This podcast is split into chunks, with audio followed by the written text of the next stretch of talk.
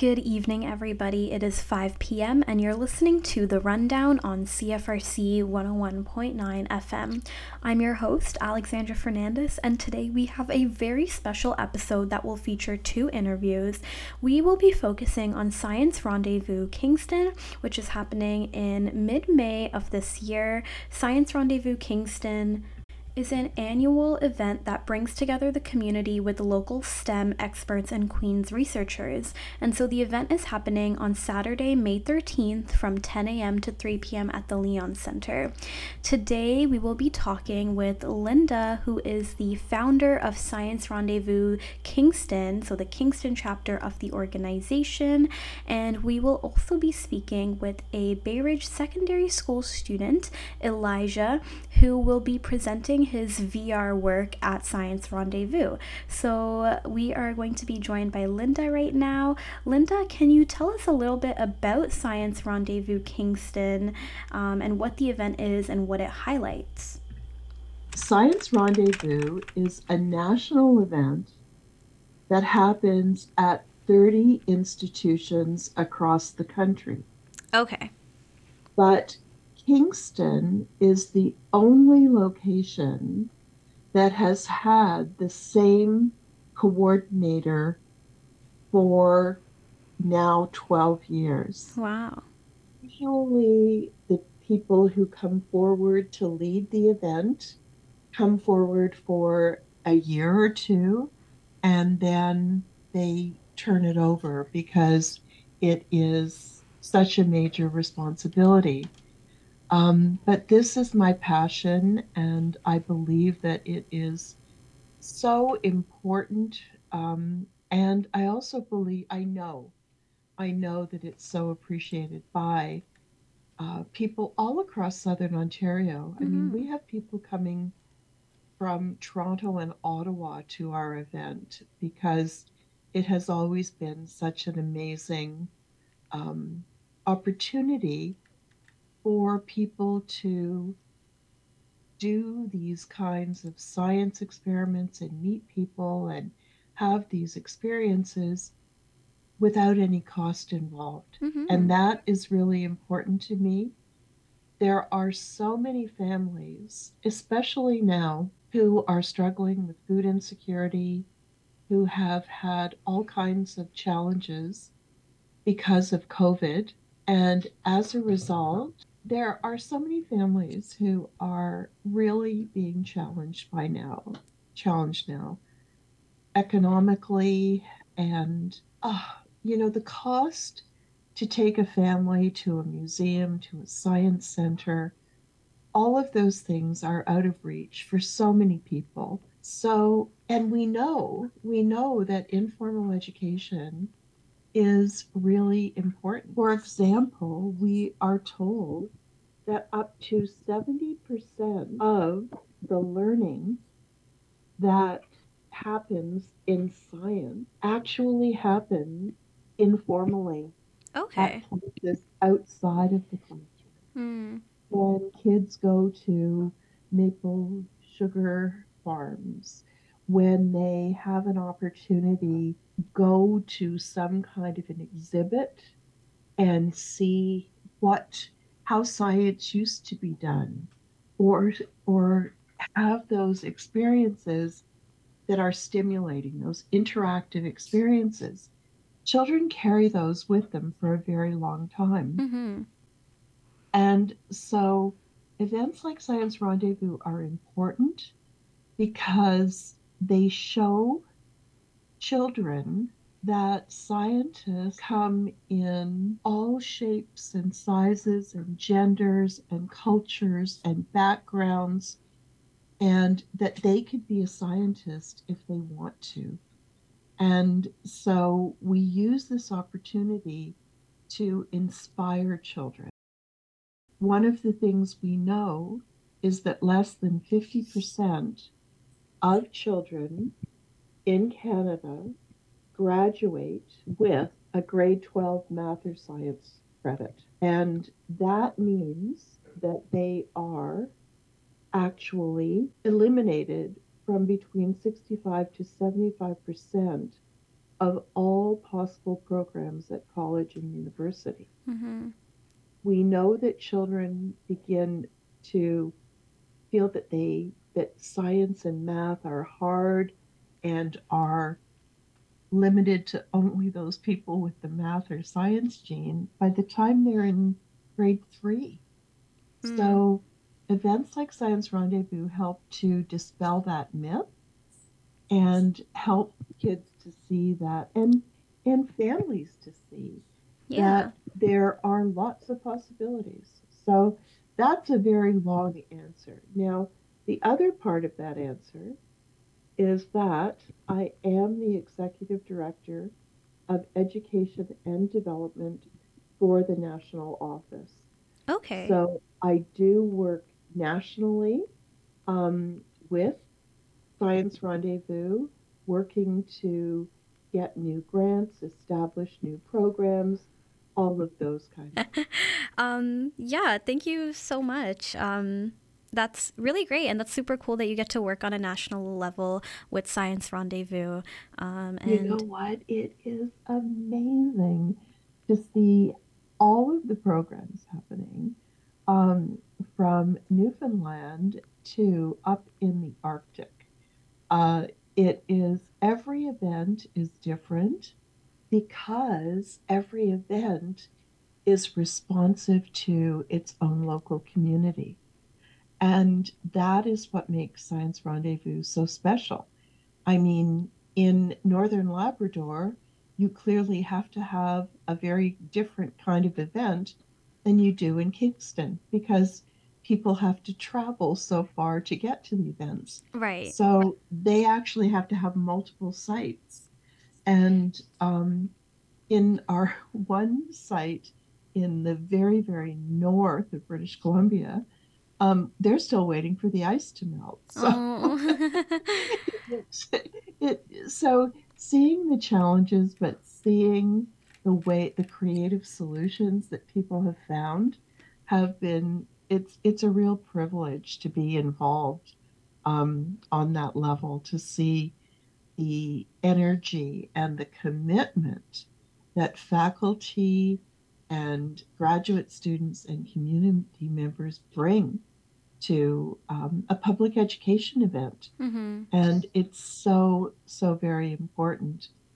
We know that during COVID, a lot of people lost faith in scientists because, as far as they were concerned, you know, the information kept changing from day to day. Well, of course, as scientists, we know that was because of the fact that research was continuously happening. And so something that may have been true three weeks ago had to be revised. Mm. So we had to be able to respond quickly. But for people who don't understand how science works, that made them very suspicious. And they became very suspicious of scientists and lost trust.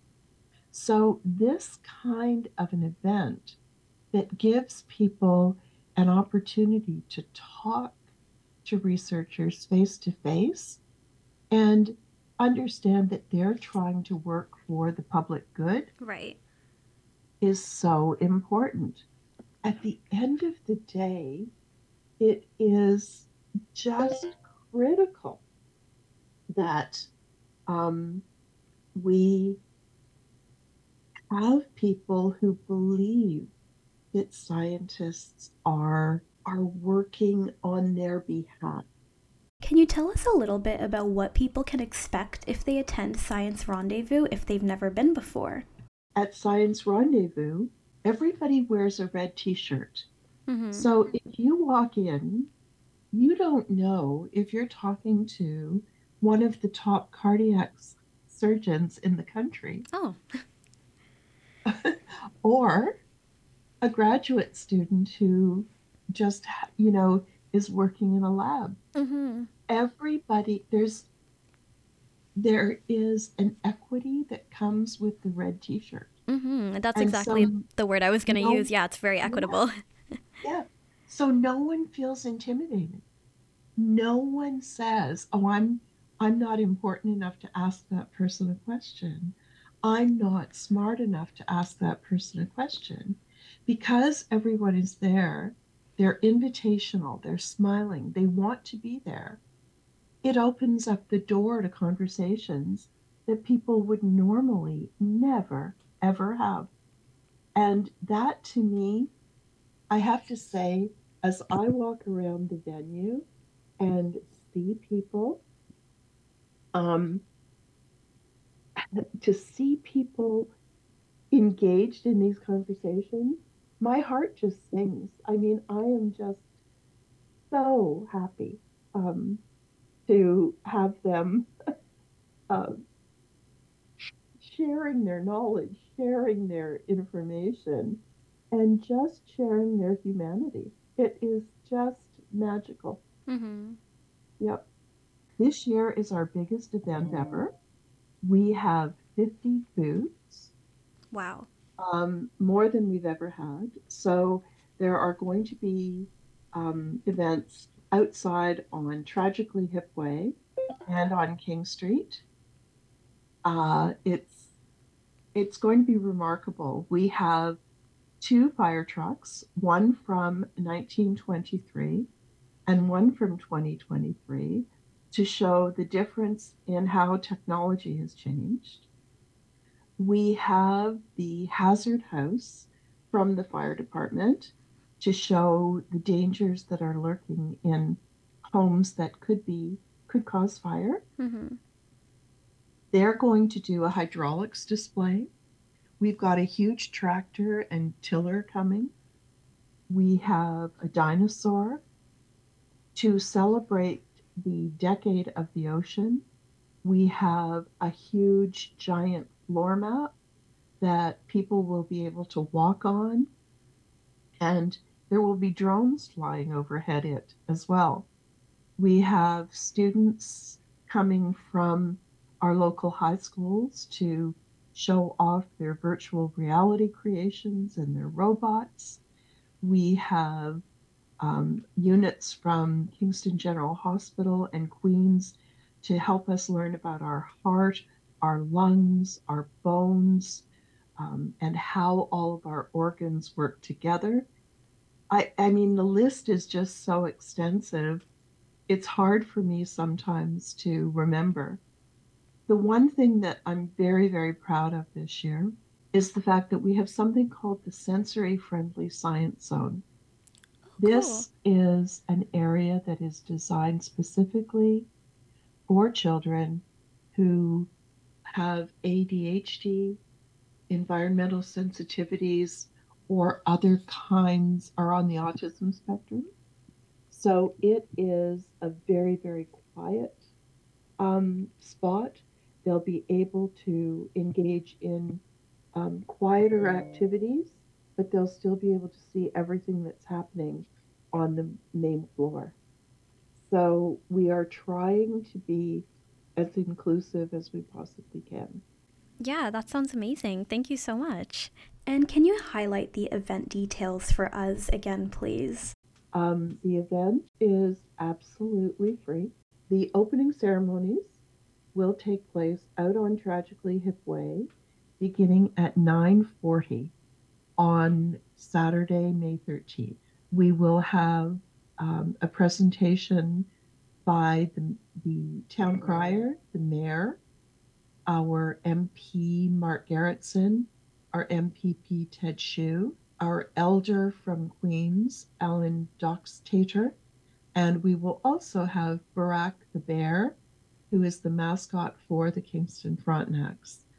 And at 10 o'clock precisely, Barack the bear will open the door and uh, people will begin their day, experience everything that there is um, to to see and do.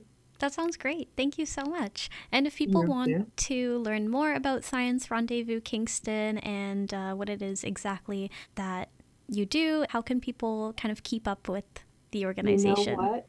Our website is absolutely phenomenal. There's a description of every booth that's going to be there, um, including pages of activities that parents and kids and teachers can use to do STEM activities at home. We're oh, on great. Twitter. We have a very um, big presence on social media on Twitter, Instagram, and Facebook. And I urge people to just Google Science Rendezvous Kingston and you, they will find out about it very, very quickly. It's awesome. That's great. Yeah. Um, yeah. Yeah. So, if uh, people who are listening, if you want to learn more about Science Rendezvous Kingston um, and learn about all the different booths happening, again, you can go to the website. That's queensu.ca slash science dash rendezvous. And you can yep. also check it out on Instagram at Science Rendezvous Kingston. Um, is there anything that you'd like to add um, Lynda, that we didn't really get a chance to talk about? You know what? I, I think what I would like to say very much is that we so appreciate um, the Office of VP Research at Queen's. They have supported this event um, for, I'm going to say, the last eight years faithfully um, to celebrate all of the leading edge research that is happening at happening at Queens and giving an opportunity um, for really a lighthouse event for their researchers to get out to the lab and meet the public that they serve so well. Thank you. That's really awesome. Thank you so much, Lynda, for chatting with me about Science Rendezvous Kingston. Remember, folks, it is happening May 13th on Saturday from 10 a.m. to 3 p.m. at the Leon Center. Now we are going to welcome secondary student from Bayridge Secondary School, Elijah, to talk with us about his VR project. How you doing today, Elijah? Hey, it's going good. So, can you tell us about how you sort of got into, you know, the coding side of science and stuff when you were younger? I think you started when you were kind of in middle school, grade 7 and 8. Can you tell us a little bit about how you started and kind of what you're built up to now? Yeah, so uh, I think when I really started getting kind of being able to use computers a lot more than when I was just a little kid and I was on the iPad all the time. And then I realized it's like, hey, I actually like computers. I'm going to do stuff with computers is around like 2015 when I started doing Minecraft stuff. I was getting into there's a system in Minecraft called commands, which is basically uh, a form of scripting, so programming in a way.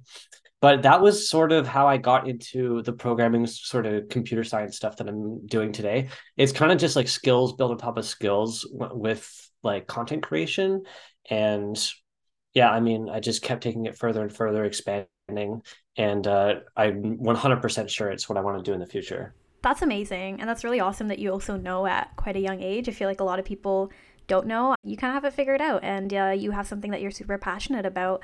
Um, and so you're saying that you, you know, started with Minecraft and stuff, and then you got into this other game called Beat Saber. And so can you tell us about Beat Saber, what the game is, and then can you tell us about your contribution to this gaming world and what exactly it is you will be showcasing at Science Rendezvous Kingston this year? Yeah, so uh, Beat Saber is a virtual reality reality rhythm game. So virtual reality, for people who don't know, is like a display you put on your head, and it will represent a physical space based on where you're positioned in the real world. So it's basically like yeah, virtual reality. So Beat Saber is uh, you have two lightsabers and there's two different types of blocks coming at you with different colors, and you swing at them physically. And um, you do that to the beat of music and it's really exhilarating and it's really fun and it's such a great concept. And um, what i discovered was seeing other people making artistic sort of things based around this. There's so much potential for for art for art stuff because you're just like you're so immersed in the movement and the music and with amazing visuals it was just like people were making some pretty cool stuff. So um what i did was i discovered I, I took advantage of some technology that i thought was kind of being it was kind of new and I, I, felt like people weren't being very ambitious with it like they were kind of poking around with it but they didn't see all the full potential of it. And i came up with a, a crazy idea to kind of use this to its full potential. And uh, that was that all came together in uh, a level i made and released in late 2021 that absolutely blew up and amazed everybody. And it's now the highest rated beat saber map of all time through the whole internet. And uh, if you look it up on YouTube, there's like thousands and thousands of videos. You can just keep scrolling forever. There's like 40,000, 50,000, maybe 60,000 plays on the actual map. It's like it's crazy. Yeah, how does it, you know, feel knowing that your map on Beat Saber is the number one map played of all time and was also um, categorized as map of the year for 2021?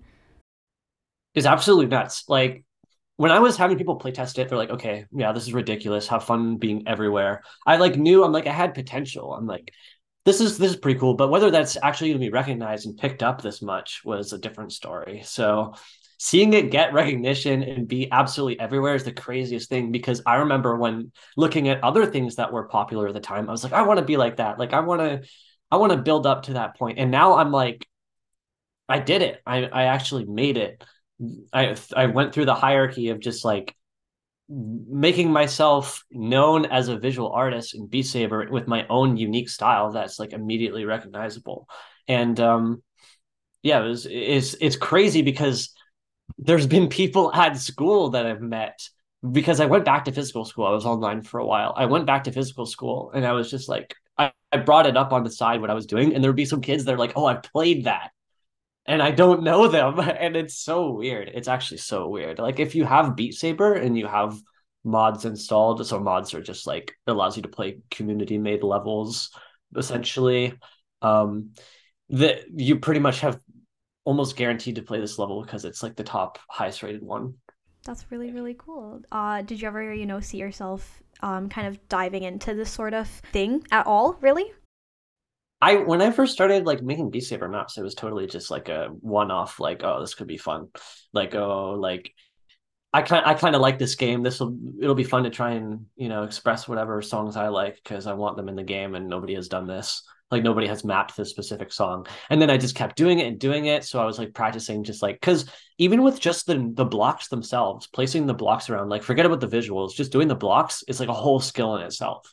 Because you have to take keep in mind okay hey where are my hands positioned after i swing this way?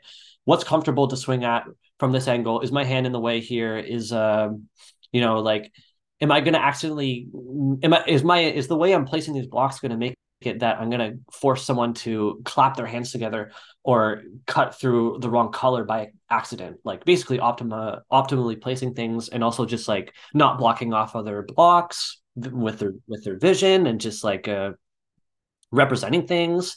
It's a whole skill. So i was just trying to do that. And then i got into the visual side of things. There's it's so involved. So it's like visual art programming and then the whole mapping skill. So like yeah i always knew i would be a computer science like content creator so i mean i guess in a way yes but in a way specifically with beat saber i could have never imagined i never knew beat saber would be the the thing for that and it probably won't for the for my whole life i mean i'm going to go off and probably do something else like i'm i'm going to college to be a game developer but but it's in the same sort of vein and it's giving me a lot of skills. So, I mean, yeah.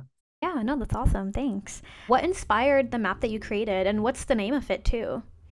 So the song is called Somewhere Out There by my friend A Cloudy Sky.